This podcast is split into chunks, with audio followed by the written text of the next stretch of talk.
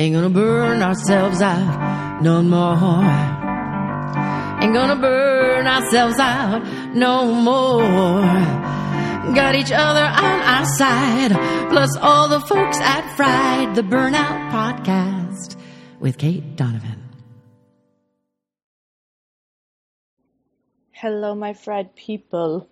I am so excited to be introducing you to Khadijah Tishan Washington today to deepen our conversation that we started back in April with Jenny Lewis Ford around racism and burnout and how burnout pops up in different cultures and different people and with different levels of burden that they experience. Khadijah and I talked about canceling people, having honesty to ourselves and to others, what it means to be stuck in religion and how to shift that to spirituality.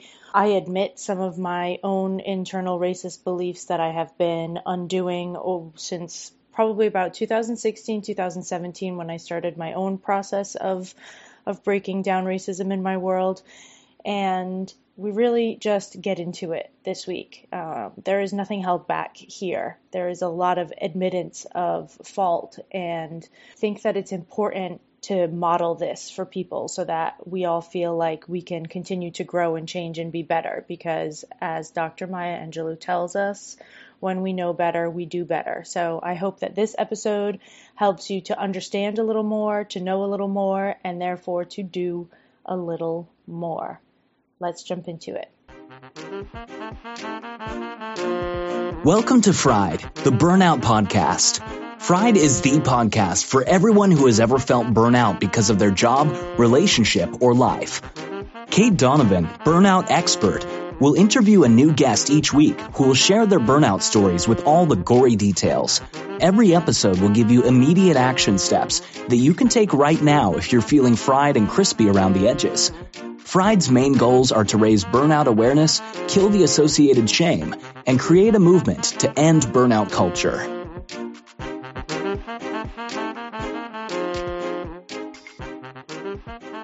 Hi, Fried friends. I am so thrilled to have you here today, and I am very, very excited about today's guest. And you will, for sure, very quickly understand why the energy is palpable in this conversation and i'm so so excited to share it with you.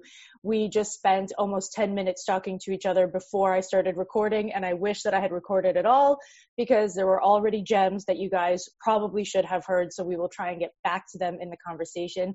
Today i am talking to khadijah tishan washington who is a licensed therapist that credits her own creative and chaotic childhood with inspiring her passion of social work. Khadijah began her journey of service and self healing in child and family mental health. Real, her book that just got published in May 2020, is a memoir of healing and deeper awareness that directs you to serve the most vulnerable. Soon you realize the most vulnerable people are the people serving the neglected, abused, and marginalized. Khadijah Tishan Washington describes this journey of serving and self healing as real. Radical, Empathetic Acceptance of Life is her first book, and it speaks to the lost, burnt out, and the unhealed who are called to a purpose. Real inspires us to attract a life of deep, meaningful relationships, compassionate work, and mindful self awareness. Khadijah. Thank you. I'm so happy to be here and excited for this conversation. Me too. I have chills all over, and I'm so excited to create space for your story. So, we start every episode of Fried with the guests sharing their version of their own burnout, what it meant to them, where it came from, what they went through, the nitty gritty, the nasty bits. We don't hold anything back here because one of Fried's goals is to smash the shame and guilt and judgment that we carry around being burnt out. So the more we hear people's sort of like the nasty bits, the more we're likely to allow ourselves to uncover them in our own right. lives. So awesome. feel free to start where I start.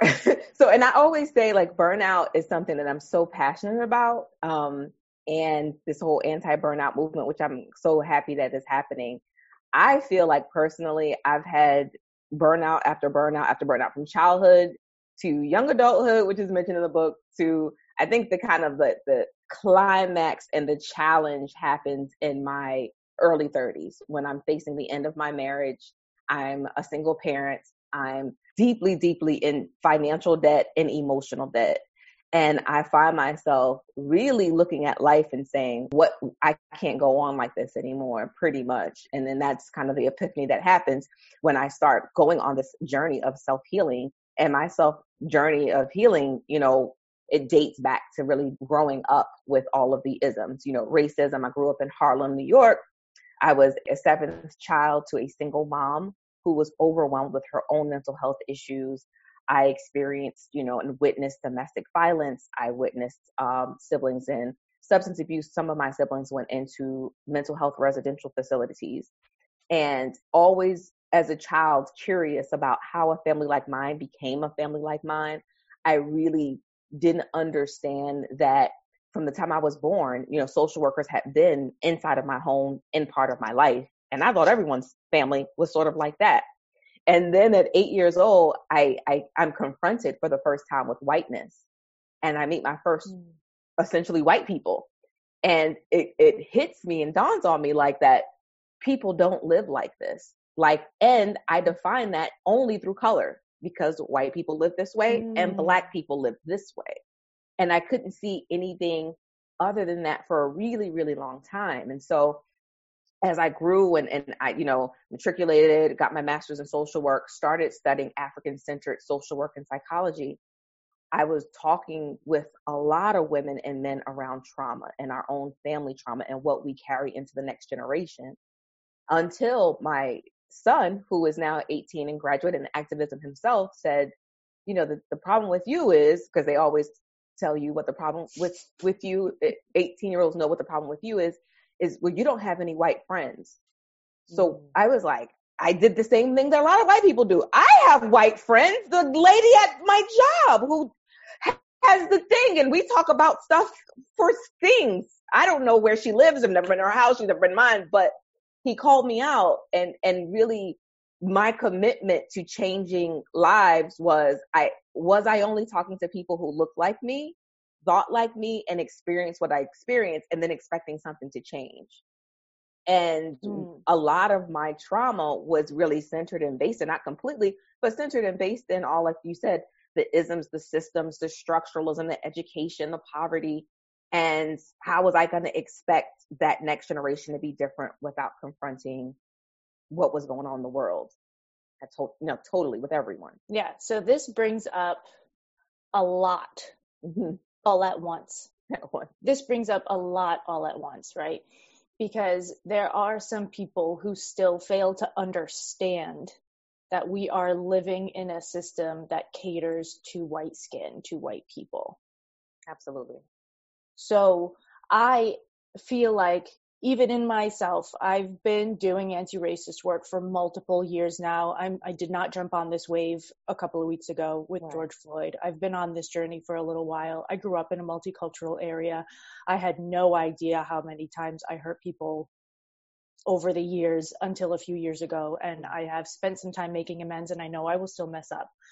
However, my initial feeling is like, well, good that you're serving the black community because they don't have enough people to serve them. When I, I had a conversation about racism and burnout in April um, with another black woman, Jenny Lewis Ford, who wrote a book about gratitude. She's incredible. Right. I love her. And still this like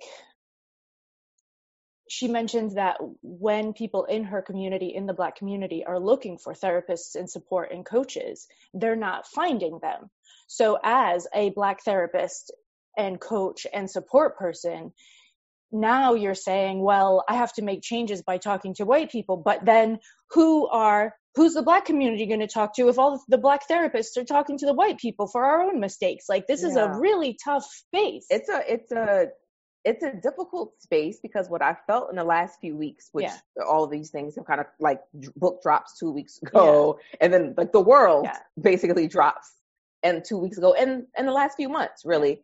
And what I find myself doing is two things, you know, short of appreciating and holding that space for rage and anger when you realize, like I said, you've been unseen and unheard for so long, and then you're you're met with the but what this mm-hmm. this is going so it's like I, I already feel unseen and unheard and now you're hitting me with the i didn't know i mm-hmm. didn't know until this whole thing mm-hmm. this one person these two, three, four, you know what I'm saying? And it's like it's hundreds of people. Yeah, thousands So- of people. Yeah. Yeah, thousands of people. So so when you when you look at it, it's like I have to almost do two works. It's like the trauma healing work for black people to Yeah. understand that when you have lived in privilege all of your life, how hard it is to step out Yeah. and be different. Yeah. And that we live with our own, whether we want to acknowledge it or not, we live with our own dogma and beliefs that we don't want to step out of in our culture. Yeah. And it's no different. As hard as it is for you to step out and be different, is as hard as Oh, that is very Yeah, uncomfortable. it's very uncomfortable for even black people to understand is the same way your granny taught you to make and, and I talk about this especially with women and, and I've realized women of every culture has been really raised created space for people to make other people feel comfortable. Yes. We just do it with white people. But people of Right. all, all, all women do it with all other people. So we're sitting going like that. How can they not recognize that's wrong and that's privilege? And it's like, but aren't you doing the same thing in your own family? Aren't you creating those gender dismissiveness? Or aren't we creating all of these like equality? Like this is a better woman. This is not a good woman. This is good black people, educated black people. We do this all the time. And it's like, no, that, that whole system has to stop it, it does have to stop and it's different you know talking to you know white folks and just kind of saying like so now that you're understanding this is what you have to do to educate yourself and you can't depend on black people to do that for you Yeah. And that's a really hard thing for people to get. Like they want to just be able to ask questions and they feel like they're being yeah well this is this is this sounds shitty and I'm going to say it anyway because they feel like they're being generous. right but the curiosity but it's like you're being selfish by saying Yes. And and they owe me." feel like they're being yeah yeah. and I tried to explain they- that to um, someone who was non-black was you see what she was trying to really understand and not being from this country either and you know not being black. She was like i don't get it. Who's supposed to explain this to us other than the people that it's impacting? And i said well if you look at history we've been taking care of white people for 401 years. We're just to a place where we don't want to take care of white people anymore. And Yeah. i think if you look at that then you kind of understand like you can have conversations with me if i am open to it if you've done some work if you've done some reading but don't come to me and expect me to explain 401 years of history and a legacy and that this was not really our culture and our history slavery wasn't it was something just like the holocaust is not the culture of jewish people right. this is not Right. where i'm from i'm not from slaves like i have a whole culture Yeah. so it's it's Yeah. challenging but it's like you know people just have to have those uncomfortable conversations Yeah. I was thinking about the culture um, today because I was listening. Um, by the way, you guys, we are talking. Um, I didn't say this in the beginning, and I meant to because it's important and should be underlined. We are speaking on Juneteenth yes yes yes today, which is massively important. And I will let Khadijah tell you why in a second, but we are speaking on Juneteenth, which matters. So I had to go get blood work done this morning, and it was a 25 minute drive. So I put on the Juneteenth new black music Spotify list on my way, and some of the songs were a little tough, were they? tough, good in a good way. It- okay. A little tough um, to listen to. And uh, it got me thinking about the fact that, especially white Americans, um, we are so attached to our European culture, right? Like, I grew up being told that I was Irish. Like, my father's never even been to Ireland. right right You know, like, my last name is Donovan. My first name is Caitlin. Like, I don't Yeah. know. I mean, yeah, my grandfather still had an accent, but he'd never been to Ireland either right and when you grow up in you know in new york and in jersey like the italian culture is so strong but they make things like chicken alfredo like italians don't put chicken in pasta and nobody here knows that because they maybe they've only they've been to the amalfi coast six times but like Right. they've never actually lived or spent time in they've spent time in italian american culture yes but that's different but we're very attached to that hmm and when I was in college, one of my very best friends was a black man from Newark, New Jersey. And he told me that one of the big things missing in his life is his ability to claim a prior country. right He said, I can't tell you where I'm from because I don't know.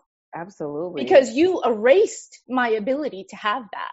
Yeah, I think that's um and live you know kind of doing this African centered work and being around Yeah. people who are African centered. There's so many people now that I know that are going back and trying to do dual citizenship and, and Ghana and Kenya and recognizing that some of these cultural things are going to take maybe forever to to overcome and just being able to to be in a country where you literally can identify with everyone there. There's no real differences between you and them. I think it's beneficial. Um you know i i really you know and i get again my all my goal is to always go to the continent. I'm like literally just got off a call with someone in nigeria talking about you know how to be positive in crisis. So i think it's coming. I mm-hmm. think the universe is like khadijah get there because I yeah. think for everyone that I've spoke to about it, it's like it's life changing. Yeah. It's life changing. So I mean, I never want to take away anyone's connectedness. I just think that unfortunately whiteness has become it's like a culture that's not really a culture. Like it's right. it's a way to to have supremacy and have things in a system of of placements. Yeah, which seems to me uh, to be very closely related to uh, colonialism. Yes. If we're going to go into Africa with a yeah. lot of white missionary, white Christianity. Christianity yeah. has been a huge, huge, yeah. huge proponent of racism over the years. Yeah. Because, oh, we, we got to go teach the heathens. Yeah. Well, you know, it, I, I, I didn't have this in the book real, right? But my own experience, both going to a black church and going to a di- what they people might call diverse church, right? Is mm-hmm. is it it didn't seem to make a difference. It like mm-hmm. it I had, you know, white, you know, church brothers and sisters, black church brothers and sisters, but they all believed in white supremacy. They right. all sort of reinforce right. we are here to give to the people who are of darker complexion, whether they be black or anything else, this this this doctrine. And whenever I would ask things like, but you know, Jesus was like in the Middle East and like probably not pale at all. Like you, it doesn't matter. It doesn't really matter. And then you notice when you say the word Black Lives Matter, no, black doesn't matter. So you really kind of, even with religion, I think um, my son and I, we were watching with the friend Hidden Colors, and then mm. the, the fourth Hidden Colors was the religion of white supremacy. Mm. And it, it's so true when they say in the, in the film is like, all religions encompass supremacy. All of the religions are all based off of really instilling and keeping that that system in place. So it's like, is there really religion, or is there just yeah. like what you believe and practice? And I don't want to be practicing in a way that people look different, but they think the same. Yeah, yeah i think that that's important and i think there be i might get some questions um, mm-hmm. after that mm-hmm. but I, I think that that's acceptable i, I accept those questions right. i know that there are a lot of people with good intentions with good hearts that do not realize that they are stuck in these systems absolutely and i was um, one of those people a fully church going you know i was always curious because even as a young child i would go to church by myself i was always connected with there's a higher power God is in control of them. And, and even my life, I recognize that God really the stories that I tell people wonder how I get to look not like I'm like I'm fried. Like, you know, like how did you get to this place? But it it was I really attribute that to God and like no, everything, you know I'm saying, kind of happened some things tragically, but there was a huge lesson and something that now I have a gift to give other people. I give people permission to feel and, and have that empathy for themselves in a way that they weren't allowed to have before. So yeah, I was one of those people who were like, yeah, you gotta get baptized, do this, do that, do that. Let's ignore all the killing though. Let's hush down all of the injustices and let's just read the Bible. And I was like, no, that doesn't make sense.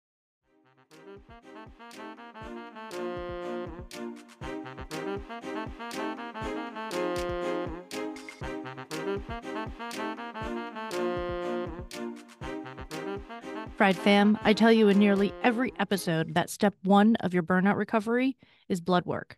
And I know that a lot of you avoid it because it's a pain and because your doctor has told you that everything is quote unquote fine. And they refuse to test all the things that you think you need. What if I told you that you could test what you want, when you want, from your home with just a couple of drops of blood? SiPhox Health allows you to do just that. You can buy tests as one offs or join a membership. Either way, you can test and track your results to help you make decisions about your burnout recovery journey. Get 10% off any membership, subscription, or one time test kit right now. Go to siphoxhealth.com forward slash fried for your discount. That's S I P H O X health.com forward slash fried.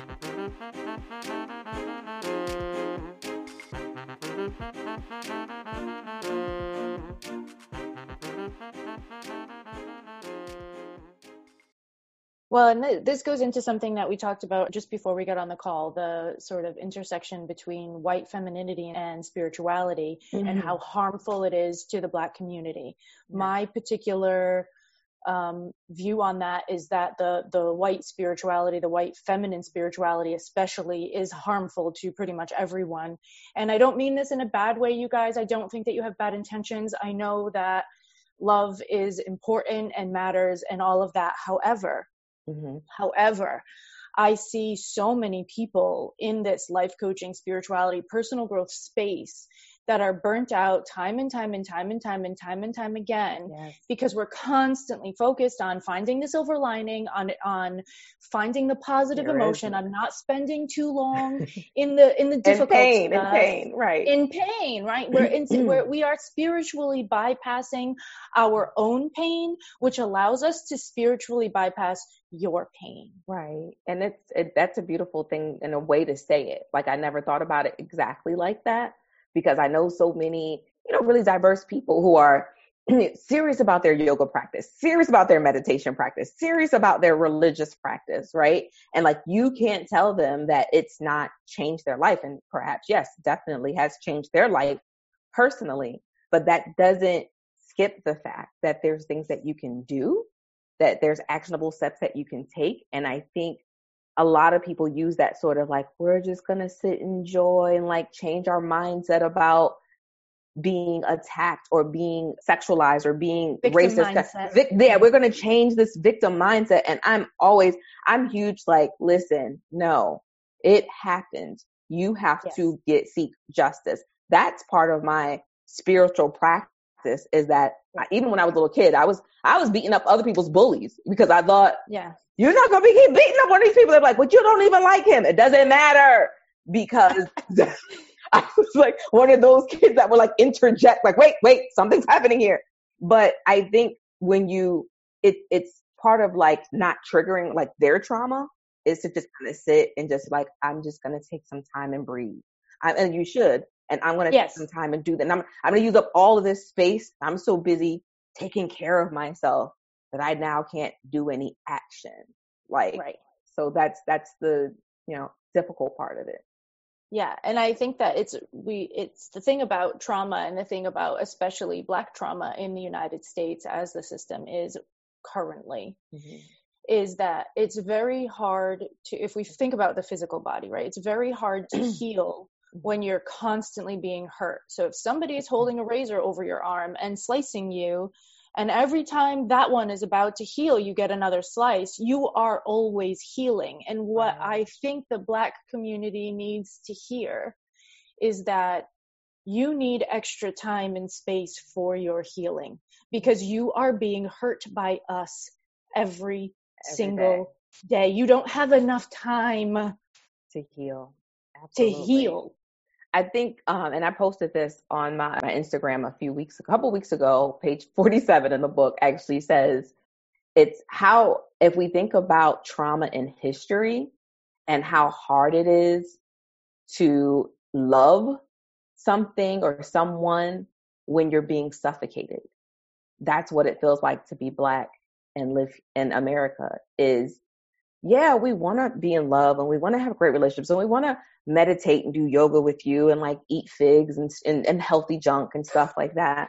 No offense to the, the healthy junkers, like I like vegan people, vegan hate. Like, no, I'm just saying, like eat live living things. You know what I mean? Like we want to. Why wouldn't we want that sort of like peaceful life? But do you understand how hard it is to make a decision when you can't breathe? And I thought about even writing that, and then this thing happening with the killing of, of George Floyd and I Can't Breathe. And I'm like, wow, I wrote that two years ago from right. being in a space of being eight years old 35 years ago. You see what I'm saying? So it's like yeah.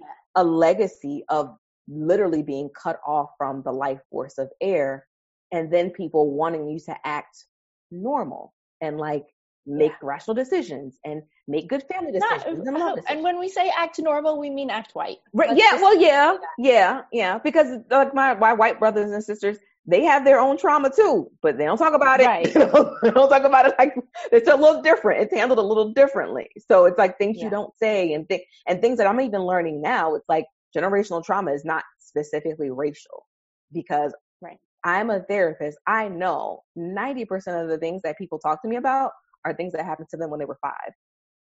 Right. And, and it doesn't matter if they're 55. So how can I sit and be like, well, it's just, uh, no, it's obviously we have a problem. we have a really yes. big problem with this trauma and this burnout and this having to wear these masks that are just like suffocating us. And we don't yeah. want to look like that anymore. But this is the same thing as as sort of saying, well, you know, all lives matter. Mm. Like, yeah, we're all wearing masks, but right now we need to focus on the people right. that are hurting the most. Yeah, and then the, I think the flexibility is is like I, I say like, but you know, you get to take off your mask at some right. point. You know, you right. get to switch jobs. You get to, you know, you know, like someone was even talking about their job and like the racism built in systemically. And she was like, yeah, everybody asks, why don't I quit my job? And she was like, I go to another job, it's going to be the same thing. And like, where am I going to work that is not going to have that environment and do the high level, you know, work and finance or whatever that she's doing? We don't have a where to go. There's no yeah. where to go. Even if I went to another country, more than likely someone European would would be in control to a certain degree. Hey, Fried Fran, did you know, did you know that you, yes, you, can book a free call with me to find out if working together will help you heal your burnout faster than, well, faster than you can DIY it. Burnout can take up to three years to heal, and I've even heard of people telling me that it took them longer.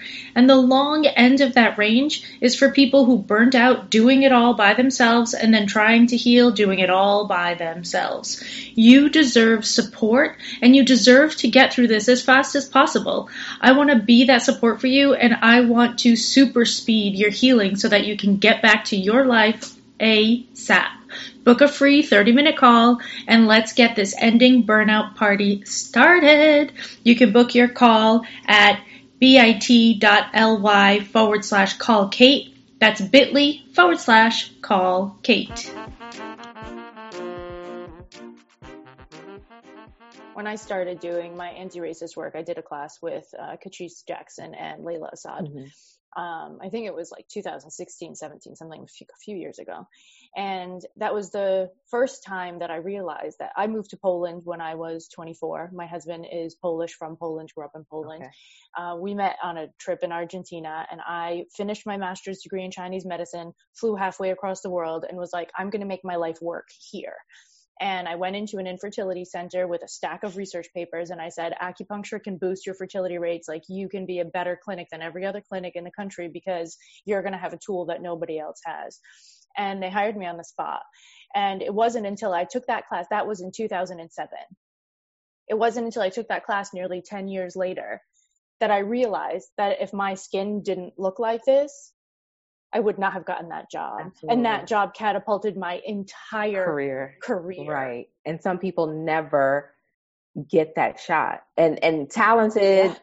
You know, smart, bright people. And and I'm hearing and that's the, you know, the challenges because I know that, you know, there are people who are like right and left. And what I'm trying to say is it doesn't matter because this system is applicable no matter what you believe, religion, political party. Yeah. It's in everything. How many times? And I'm, I'm like a huge like Shark Tank fan. Like I love watching people yeah. launch their businesses. And just yeah. some of the stories is like, wow. So you just kind of walked in with a great idea and someone handed you $50,000 to start it? Never, don't know anybody like that in my life who's had right. a start of 50,000 or a million dollars or, and they're like, well, yeah, and I grew it. Like now I have a billion. Like, but we don't. Yeah. We don't well, yeah, but you got fifty thousand yeah, in seed. Yeah. Who who has fifty thousand? I'm sure somebody does, but you know, most people are like, hey, I'm just working. I'm just trying to get a little bit of money so I can like put that into my. You know what I'm saying? So when people say like, well, I don't practice racism, but you know, you accept the benefits of it, and yeah, and this not. is a really hard thing. Mm-hmm. I grew up in a multicultural low income, welfare ridden, drug ridden, gang ridden Right. town. Right. And I was taught this is super embarrassing, but I'm going to say it so because maybe it will trigger something in somebody Mm-hmm. else. I was taught not necessarily by my parents, but by society at, at large that when it was time for me to apply to college, I was going to lose some of my space to affirmative action Wow. Right? Because a black girl who what didn't get as high grades as me and didn't have as much Yeah. as many, you know, extracurricular activities as me was going to get a full scholarship to the school that I wanted to go to Yeah. because she was black. Yeah. And so I did I and and because I grew up in a family where there was no extra money, like I waited until my shoes were too small and to ask for new ones because there was I was not getting so I think that there's a lot of people that do not understand that privilege is not only financial. Right. It's it's in everything. Like it literally um it's the idea. And that, that's why we say like you know the whole racism white supremacy it's like black people, white people, all people have been fed this food of lies, right? Like we've all like yeah, like let Mm. even for black people like being lighter skinned, being educated, being this this is going to shield you somehow from like the brutality. Right. Not Not, having not having hair. you know natural hair, having you know Europeanish hair and it's like a, do whatever you want because at the end of the day they can kill anybody they want or they can and even with me i was a professional i was working um i talk about in the book like real how i had this tumor and i kept going back to the doctor for a year and a half i go back to this doctor and i'm like i don't feel well i'm tired all the time i'm having these panic attacks i'm having these sweats i'm having these headaches at night and she just continues the well, you're probably overwhelmed. You have, you're black, so you probably have high blood pressure. And my blood pressure was elevated, but my blood pressure was elevated because of the tumor on my adrenal gland, which she never sent me for a second opinion. So even after a year of being treated and then this tumor being found accidentally because of, thank God I had a gall, bad gallbladder too on the same side as the tumor was the God thing, right? Yeah, like people, Thank people God. like, what? Like, but I always say they would have never found that tumor if it was on the other side.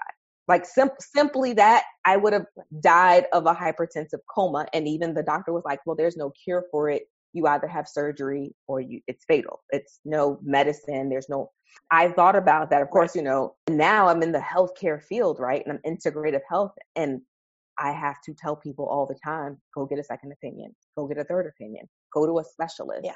Because Yeah. even people who look like me Yeah. are like, well, the doctor told me that I just still 2020.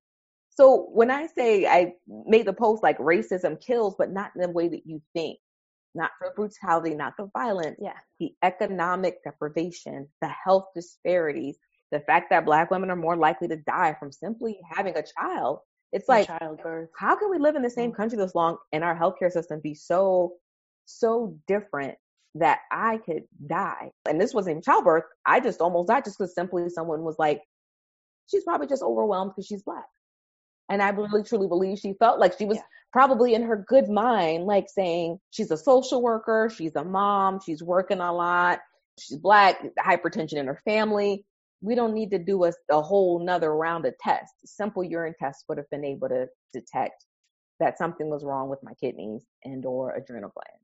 So really to look Yeah. at that is it's a Yeah. deep dive. It's a deep dive for everyone. and it touches everything and everyone and this is the thing that i think people don't understand about it. Is that it's so Mhm. natural to us Right. to have these biases that we do not understand that they exist everywhere. I said to uh, we were on a call with one of the networking groups that i'm in and it was right after george floyd and right when everything started happening and we were supposed to talk about a specific topic and i'm the moderator of the call and i said you guys i can't talk about that today. Like we can't talk about that today. There's too much going on. We need to we need to face this. And on the call somebody said yeah but no this you need to face your own biases. Right. and i said well i'll start. You know like i i'll start. I'm going to tell you guys embarrassing things that that pop into my head naturally that even when they pop in i say oh my god why did you think that? And i told them on the call and i'm going to admit that to the hundreds and thousands of people that listen to this podcast Mhm. right now this is awful. But if i see a black man in an expensive car playing loud Wow. music i assume he's a drug Hey. dealer Not Yeah. not because I, Yeah. I challenge it I- immediately. But that's the, the first thing that comes into my head. That's, that's the conditioning. That's the bias. That's the stuff that we we don't control. Mhm. And in order to undo it, we have to admit out loud that it's happening. And this is something that you talk about in your book Yeah. and in your work a lot about the fact that we have to face the ugly bits in order to be able to Right. I had so many names for this book besides real. It wasn't funny. Like I probably rewrote and rewrote and rewrote. And it was called real because that is really what I want to bring people to. That there is a real actual life and person that you're impacting every day with your action, words, thoughts, and deeds. And that we are all connected at the end of the day. And if that means that you need to talk with someone who looks different than you, or, you know, having these biases like you talk about your biases. I have the same bias only when I see young white men behind me. Almost like grab my keys. I wear a body alarm on me. Mm-hmm. Mm-hmm. Uh, may have a weapon and pepper spray because I want to always mm-hmm. be ready. And I think that they could just been like like wanting to get something to eat. Like you know what I'm saying? Like it could just have been walking slow in, in their way. But if someone speeds up, I speed up.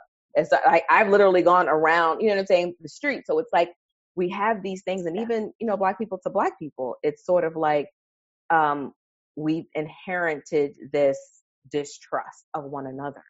And that's where I come in even for that type of thing, which Yeah. you know, Yeah. that I think some white people are kind of like aware of, like there's just like the the, the classism and the colorism and the things within the culture.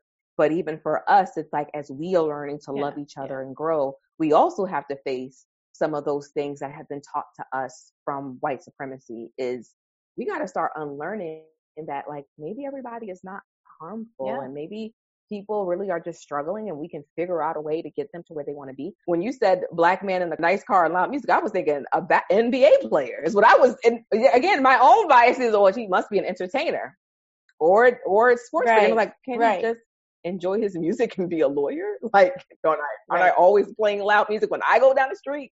But yeah, right. yeah, all the time. And people like, are you 17? Are you 40? I like, bump music all the time. but I'm like, that's my song though. That's my song. So I get it. Like some people just, it might be in a New York thing. We're loud, yeah. but yeah. that's what I mean. Like it comes to the forefront of your mind and you're like, wait, yeah, I even have to learn, like even in my family, I talk a lot about in, I have to undo Real, this. how it's so hard for us to hold on to each other. It's so hard for us to have conversations with each other. And some of us are just so disconnected. But what I had to learn even in relationships now is it was so easy for me because my family was so detached and people were leaving that for me, my thing was I just wouldn't talk to you again. I just didn't like what you said. I just wouldn't talk to you. I would leave you. I would avoid you. That was like sort of my story in my head is you did something to me. Oh. Yeah. I don't, there's people probably right now who are like, why she stop talking to me? I'm cutting you off. Because I wasn't in a place to even repair. It wasn't even idea to me. Like I Mm, should probably tell him how I feel yeah. even if it's uncomfortable, because I'm either making people comfortable, Right. or I'm leaving.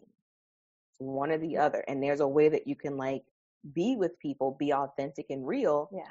and have that hopefully be able to repair some things. And um, still working on that. Like still to this day, like struggling. Yeah. struggling. I'm like, tell me what I'm doing wrong to people. Like, what did I do? Khadijah, we are all going to be working on that for a long, long time.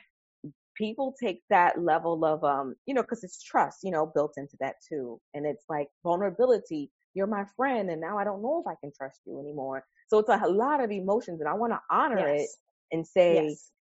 geez that's not how it that's not how i wanted to come across i'm really coming to you saying whatever you choose i'm behind you i've got nothing but good intentions for you and even if i don't agree i'm still going to be here i don't actually have to even agree with you Yeah.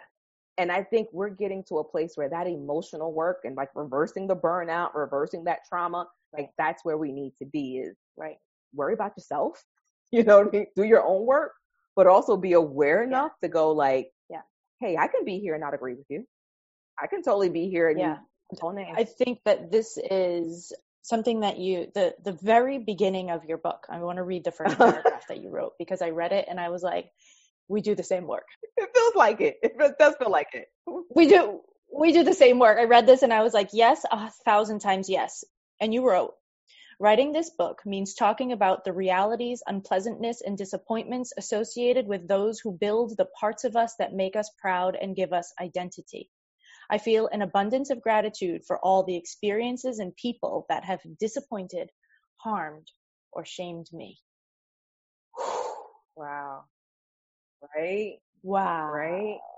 And people like again, it's that it's that learning people ask me like because there's a lot of people I talk about in this book, right? like so obviously I'm Yeah. Every, everybody, gets everybody and I in tell- my family, I'm like, look, I changed your name, but the story is the story. I'm not changing anything else. I changed your name. These are not the same names, people, because I know people are like looking through it like, wait, was there a no, these are not these the names have been changed to protect everyone's privacy. But obviously I felt so strongly and I knew when I got divorced, I knew this man and this relationship was going to be part of my story. But I was in so much anger and so much like distortedness. I was like, I can't acknowledge him and give him the, the light of it. I didn't want him to be the Ike Turner of this story. I wanted it to be like, I wanted to be the Tina Turner. And I was like, the only way that I get to shine is by saying, like, what did I learn from that? And then also owning my own stuff with it, like my own distrust and my own trauma that I brought into the relationship, hoping and expecting that this damaged person was going to be able to take care of my stuff. And it was like, eh, eh. it was a quick, fast derail of a, like, it was, I always like, if I wanted to be married so bad, but it was so hard to hold on to that relationship because it was two people really going full force ahead, like, heal me, heal me, heal me, heal me, heal me, see me, and having absolutely no skills as to how to do that. Yeah, and being living in a society that's hurting you every day and Right. hurting each Well, other every day. and telling each other, you know, I would hear things, and he wasn't the first man who ever said this to me. You know, I talk about in the book relationships with men from the time that I was Yeah. Puberty, problematic. Yeah.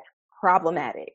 I developed fast. Men were disrespectful. I grew up in an urban community. Sexuality was pretty much put on the forefront of this is what women are for and used Yeah. for. Yeah. And there was really no usefulness or kindness towards women outside of that. And then growing up without a father to really demonstrate that sort of like masculine love that's respectful and and has you and like garners you in that like holds you center in it it's no wonder that that there was single parent home that there was these struggles because i just really didn't have the kind of foundation to have a healthy relationship um he would tell me all the time he would say i i haven't been happy all my life like when i was like I, i'm not happy he was like and so what i haven't been happy all my life yeah.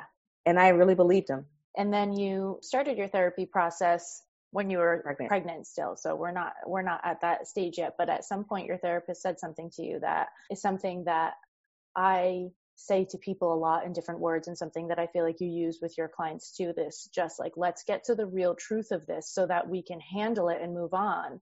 Right. And she said to you, he will never be there for you.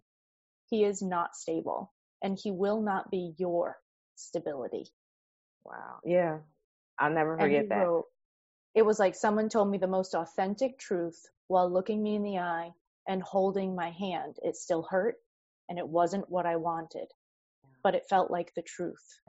it's it's amazing and that's honestly at that point that experience i was my first therapist i'd ever gone to i had to be about 22 years old mind you i should have gone to a therapist many years ago i was having panic attacks out the yang eh, college teen i didn't even know what they were called i just know i couldn't breathe Yeah. and Yeah. so i get to this like crisis again in my life and everything I noticed that like I try to tell people not to do this. Like don't go to therapists in crisis necessarily. Just go to them so you can avoid the crisis. Like be prevention. And like Yeah. that's kind of the work that I want to do. Like the prevention stuff. Like, yeah, everything's not gonna be a crisis, but it was the first time I feel like someone told me the truth.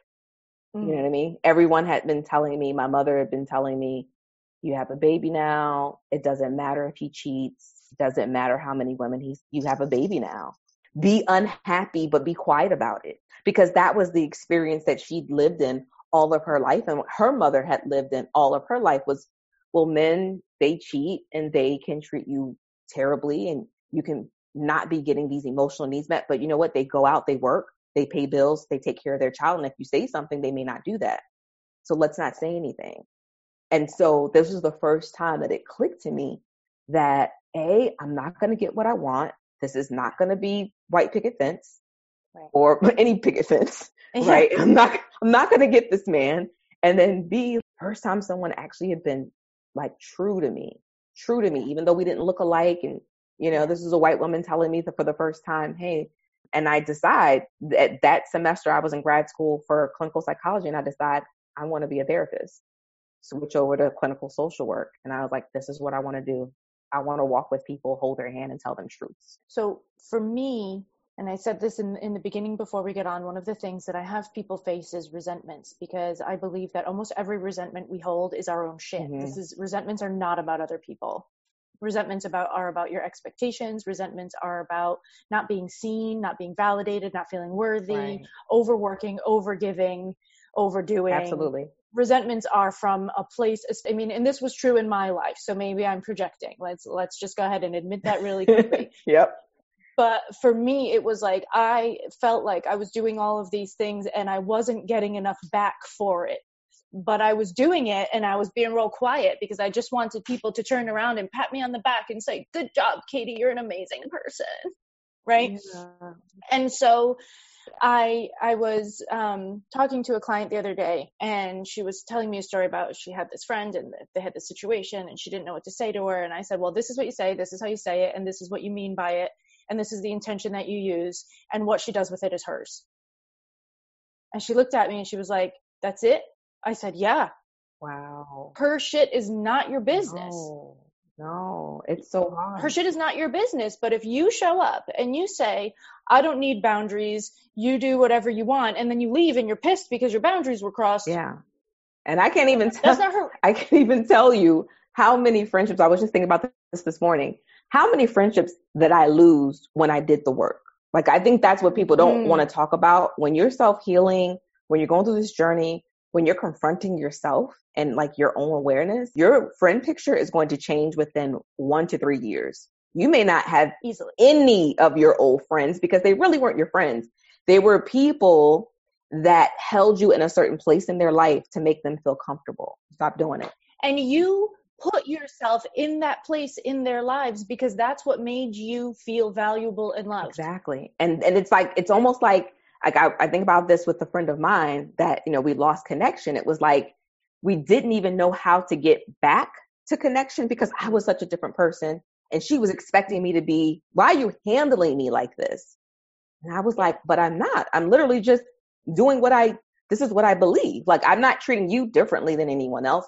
But I realized for myself, no, I am different. I am treating her different. I am responding to her differently because I'm treating her with an expectation of reciprocity that she's right. never had to offer me. You know, she's never really had to go like, okay. Same thing with my mom. Like, I'm like, oh, I'm expecting you. Like, no, we just accept no. that this is going to look different for us and that we have to have these boundaries in place for me to be a healthy individual. And to this day, I don't yeah. think people really honor the fact that in order for you to get healthy, your relationships, maybe even your work, your your children, your family, your partner, it's gonna probably have to change. And not like you break up, but like it literally the dynamics of it right. has to really change to do that work. And so this is something that bothers me a lot in this space is that people say, you know, when I was healing, I tried to put up boundaries and this person didn't respect them. So again, like we're back to the, I cut them out because they didn't respect my boundary. And what we don't realize is the systems that we create with people, we create with people. Yeah. And when we change the rules of the game right. mid game, yeah. we have to allow other people the space to react and adjust if it's possible for them. And it's going to take more than you sitting down and saying, I went to a therapist, right.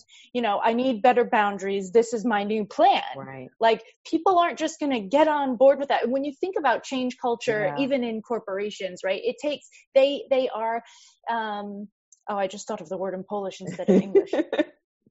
uh, they're implementing changes over the course of years. Yeah, Absolutely. Absolutely. So your relationships, if they're to heal, it takes so, because some of them will heal. Yeah. Also, some people will come along for the Yeah, ride with yeah. you for sure, And they'll start growing. Right. and they'll start growing, and they are going to start having requests of you as well, and it's going to be uncomfortable the other way too. Like you're going to be like, oh shit, that's Hey, hey oh, now. well, okay, Look right? at that. Hey, wait, I do that? Okay. yeah, It's very interesting to me. And I talk about it like again in, in the book, it's like people want that reality TV sort of change. They want to fix my life. They want a real housewife. They want someone to come in. You see clips of the therapist talking with everyone in a circle. And by that, you know, 56 seconds, 56 minutes, people are sort of like healed. And you're like, me as a therapist, and then like the work that I've done, I tell people, shoot, it took me a solid 10 years. And I'm still working on the stuff like right. having conversations about what I need emotionally because I'm so used to not asking for emotional stuff. I'm so uncomfortable with it to the point where it gives me so much anxiety that I have to prep and prepare myself like, I'm going to have to ask for this. I'm going to really have to request. I'm still doing that work today. And I tell people, Yeah, look, this too. is a marathon. This is not, I'm going to do one good little pat on my back type thing. Like, you have to really be invested in the work. This is not going to be Yeah. four sessions. This is not going to be six. This is not going to be one consultation, one coach. Many coaches, many consultations, many therapists. Talk about them, some of them in the book. Like, Yeah. this wasn't like one person that was like, ha, I gave you all the secrets. It was yeah, no, different places never. in my life, different needs, but you have to be committed to your own your own self love enough to be like, I'm okay taking my time. And if you need to take some space with someone, Yeah, I'm okay doing this. yeah, and it's a, and it's it can be lonely. Like that was the thing where I would Yeah. always get back into those kind of relationships or find someone like I look I'm I'm done with her, but I'd go and find someone who was just like her. And like like are people really like like thinking about that? Like we always like we're done with that guy, and then we find the guy who just has blue shoes and not the like it's literally the same guy. And we're like, but we're done. And like, no, if you're really done, you wouldn't be picking up guys like that. Right. You wouldn't even have friends like that. Right, right. And so I think that it's important to just realize that when you're going through this process, yes, you might lose some people. Yes. Some people you might not lose. A lot of people you're going to have a lot of uncomfortable conversations with, right? And you will need all different types of support. When I first became an acupuncturist, I was really upset when people saw other therapists as well because I felt like because Chinese medicine is holistic, right? We do emotions and yeah, we do yeah, lifestyle, we do nutrition, we do, you know, physical body, like mental body, we do all of it. Right. So I wanted, and and that was part of my burnout, right? I saw that my value was being able to like save people from Yeah, themselves. Yeah. And now I'm really happy being like one person on your team. Yeah. I'm really happy being one piece of your story. Right. I'm really happy just just taking up that much space. And I but I do remember being really disappointed when people are like, "Oh, I started seeing a therapist." I'm like, "But why? I can do it all for you. I can do everything." I can heal everything. And I I, can do it that was all. That was the thing. It's like I wanted to help people so much, and I knew like I had a real spirit and energy for it. That was the issue. It was like, well, what do I want to talk about? Relationships. I want to talk about that. Divorce. I want to talk about that. And I was just like, you know what? But there's gonna be the one thing that's I'm good at, and like the thing that like child and family and generational work is like that's the thing that I've been doing the longest and most consistent and most rewarding. And I think it's okay to just go like, yeah, I don't have to be the saver. I don't have to be everybody's best friend. I don't have to keep tell me all their secrets. It, and it's that like that own like sense of narcissism. I need to mm-hmm. be the savior of everyone if I'm going to be a good person. It's like I value myself when I'm not doing anything. When I'm literally spent the weekend on the sofa, I'm still a wonderful person, whether I did have, however many calls or whatever. So That was a hard lesson for it, me. it takes it takes some time because you know like healers and helpers they really want to have that like oh this is this is who look what i did look you know what i'm saying and like people don't aren't exactly like that like they're, they're, they don't really like what you put into them doesn't actually all come out at the same time so Yeah, one of the the things that um, one of my teachers taught me a long time ago. She said, "Katie, what you need to realize is that when somebody asks you for specific help, and you have the ability and the time to to assist them, and you choose to give it as a gift, Yeah. you know, you choose to to enter that space and and give them whatever it is that they have let you know that they need." Right. You have to understand that that energy will probably not come back to you through that person. it will Mm. come back. That's powerful. It will come back. But you have to keep your eyes open to all the good things that are happening in your life so that you Mm-hmm. realize that you're getting paid back. Even when people pay you, because getting getting paid financially is one piece of it, but that is not why we do the Right. work we do. Of course, we all want to be making good money and living good lives. I'm not saying that we don't. Like I love when you pay me, Right. you guys. I'm a big Yes, fan. please. However, yeah, please pay me. Like, I love that. However, Mm. if the only thing that I was getting out of my job was money, it would not be okay with me. Like I would not feel good about that. Absolutely. And it would not fulfill me that way. So she taught me to stop looking. And this was a, a big part of the, and why I focus so much on resentment Mhm. is because that, just that one conversation taught me to stop searching for the nuggets that I wanted to get back from specific people and start paying attention to the nuggets I was getting other places in my life Wow. that that were coming seemingly from nowhere. literally and i my goodness it's so funny that you said this because someone Mm. contacted me yesterday literally was like hey would you like to do this i'm not even say the project because it's coming next week and i was like Yeah. wow and you know just i always ask this how did you find me and she was like Yeah. i don't even remember. I don't even remember. It was like a hundred people that called me. I don't remember which one told me about i think it's this that she named someone and i looked her up. I was like i don't even know her. Like i don't even i'd never met this person before. That can't be the person. But i i realized i was like always like saying and and, and in an affirmation like this is going to be some powerful work that's going to come out of this. This is like it's more, more than a book. It's powerful Yeah. work. And i think the most resistance i've gotten in this book that make people feel the most uncomfortable undoubtedly is the relationship with my mom.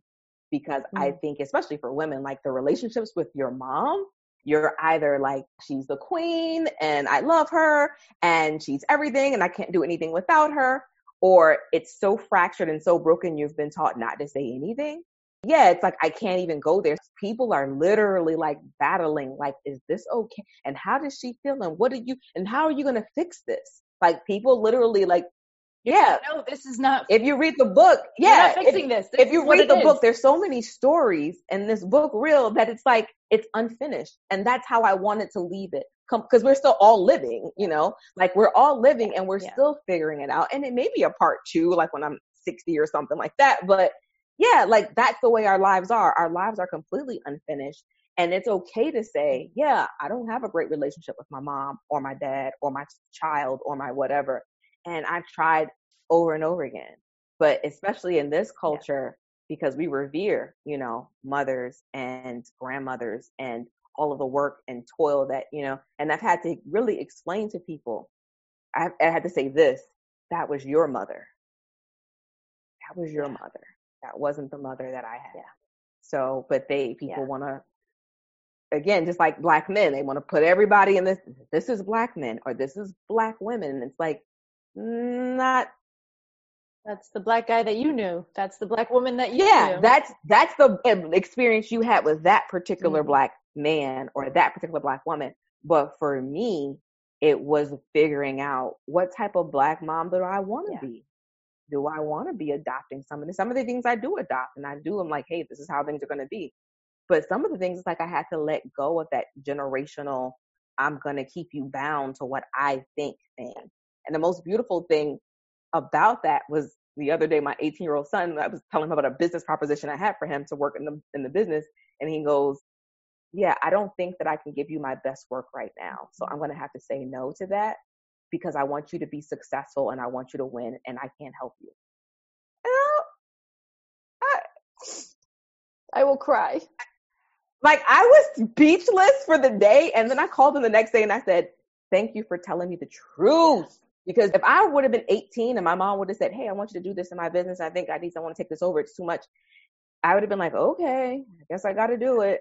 He was like, "No, right now I just want to get like a simple job and go to school and kind of work on my stuff and my activism. And I know you want someone who's going to be passionate about this, and I'm not the person for you. And I'm not passionate about it. I'm not. I'm Mhm. not passionate about this. Here, here's Mhm. my friend who might be able to help you." And he came with a solution. came with the with the yeah she does graphic art you know talk to her give her the money pay her and i was going what the heck have i done all this Yeah. they, i'm telling you A real good job. yeah like no and it wasn't even it was like kids really catch they really catch Yeah. it. You can't teach Yeah. a child anything. They just kind of catch and catch. And like he's hearing me say like, no, even with a friend, I was like, you know, he was like, oh, he does work race work.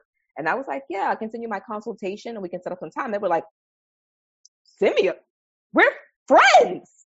Right. Mm. But this is work. Yes, this is my job. Yeah, like this is work. I that's why I have the website and Acuity. Like I I this is yeah, if you want an hour, I'm I'm happy to help you and and even some like beginning ideas we can kind of talk about ahead of time. But yeah, I'm not, not gonna work. I wouldn't expect you as my friend to work for free.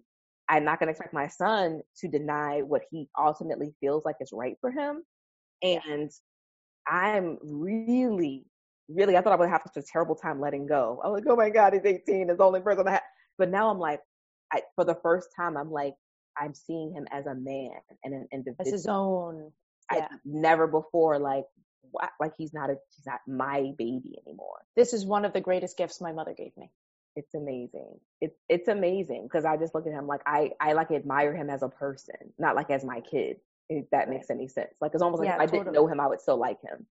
Yeah. and um that's what i think you you really want and your your kid you like i would hang out with them even if i didn't know them Yeah, that's powerful. And I think that that's what you give to people when you work with them as well. You give them the freedom yeah.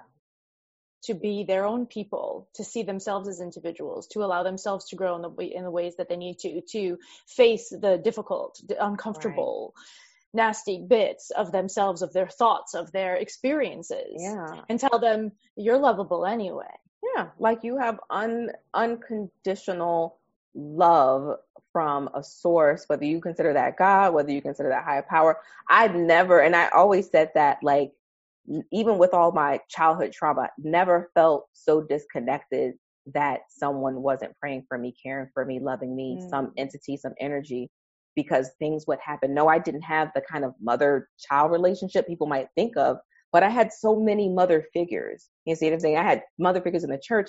I had mother figures at work. And it was weird because i would always and i talk about the the, the older woman who watched my baby for me when i went to grad school I was like, it's amazing. I didn't have a mom, but somehow there was always a woman willing to take me under her wing and like show me love, kind, compassion in a way that I was like uncomfortable with at first. For a long Yeah. time, I, I could not tolerate compliments. I couldn't tolerate anyone telling me I did a good job because I was so Mhm. like, I don't do good jobs. I or anyone saying you're lovable just because you exist. I'll help you just because Yeah. you exist. yeah i give people and that's what i was like to hold on to is i give people the permission to feel however they want to feel mm-hmm. and that is a huge thing that people are like no they're feeling that. You don't understand how long i went and i could not say i was depressed. I could not say i was anxious. I couldn't say i was having panic attacks. I couldn't say i didn't feel well. I was always have wearing that mask that made the burnout even created the burnout is trying to be a good wife a good mom a good superwoman. Well, Hashtag strong black woman. strong yeah and it was almost like i'm really anti that whole um black girl magic movement Mhm. that people talk about like i would say like no no no no i will never put no hashtag like black girl magic because magic is not real. Like magic is not real. I get what you're saying you accomplished a lot but i also see a lot of black professional women fall into suicide depression and anxiety trying to be the everything i mean some of them have taken their lives like the people you know what i'm saying and even in the news today you're like why are all these like very like wealthy very professional very talented creative black people taking their life because they have to be the everything and no one gives them permission to be tired Because they have to wear all the masks. have to wear all the masks all, all the time. And so it's okay to just say, Hey, I'm not taking calls today. Hey, I'm not doing this is I'm going away for a couple days and like one Shut day off. yeah, I shut people are surprised that when people like, did you see it on the news? I don't even watch TV. Like I only watch TV maybe one day a week for two hours. So I really don't know unless it's like social media and that someone happens to send me something, what's going on. And I like it that way. I like to get like the information that I can, you know, read. And I think people have to take more time with themselves and just say, Hey, give yourself permission. Like you're, you're wonderful if you did absolutely nothing. I usually ask people at the end of a show to share something um, that they would like people to hear, but I think that you just did that without my prompting. yes, that, that's exactly what I was going to say. Give people permission to feel anyway. Yeah. I love that so much. I feel like we could um, probably go on for another hour or two. For sure. Because there's still questions that I would like to ask you, but um, but I do like to keep things around an hour so that people are not sitting in their cars thinking, I really need to get upstairs and start cooking, but I don't want to leave this conversation. That's me a podcast. yeah, yeah, I do I do get that I do get that feedback a lot that the, people are sitting in their driveways not going upstairs because they are uh, trying to finish an episode. Yeah. So I will let them I will let you go back to your wherever it is you're going. Yes. Everybody. Um, but I would like to take a moment and thank you deeply from the bottom of everything that I have. This was awesome. This was awesome. And thank you for having this platform to talk about these things. I've been so passionate about burnout and I listened to your podcast and I was like, wow, this is going to be good. it's going to be really, it's going to be good. Well, and we can't talk about burnout without talking about racism. Right. We can't. It's so it's so integral and I'm I'm so happy that people have been contacting me um, you know, through social media and seeing my yeah. posts and and I'm totally okay with the questions being, in fact, ask me. Don't ask all of them. Yeah. In fact, I will, I will help to direct you as much as possible and then get Google some stuff too on your own. but at the end of the day, at the end of the day, I say these have been some of the best conversations in the last few weeks. You know, the universe and whatever put it together for everything to line up to talk about these sorts of things. So I'm so grateful to even have this space to like have a deeper connection and conversation. Yeah, me too.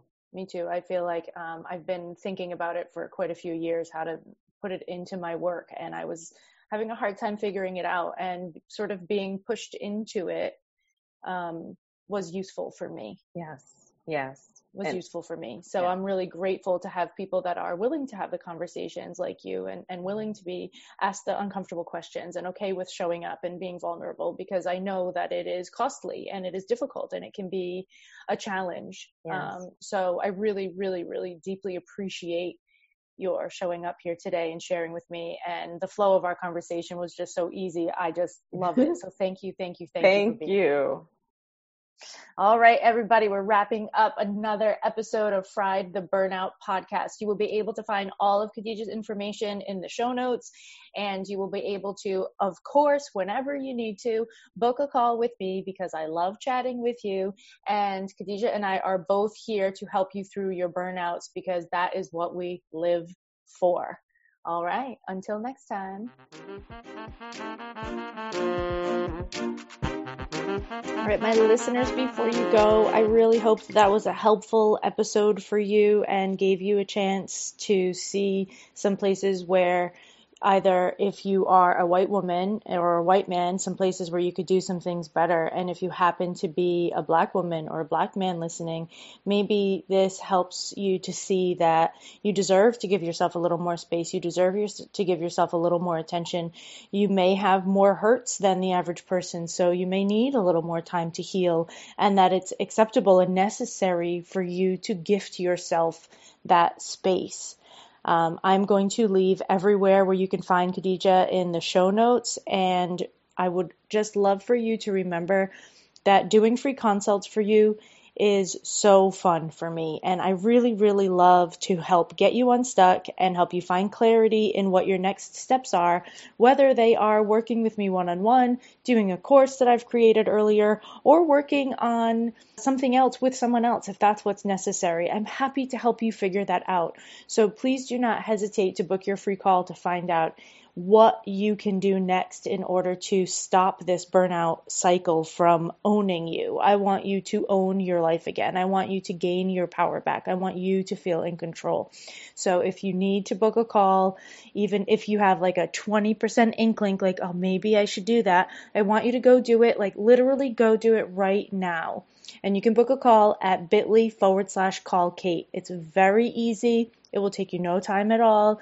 And then we have a chance to sort through some of your stuff and help you get back on a path that feels better, stronger, and more empowered. All right. Until next time.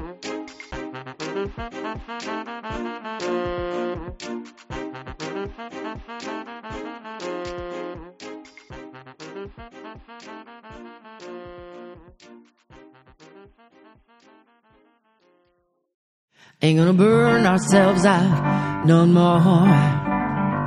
Ain't gonna burn ourselves out no more. Got each other on our side, plus all the folks at Fried, the Burnout Podcast with Cait Donovan.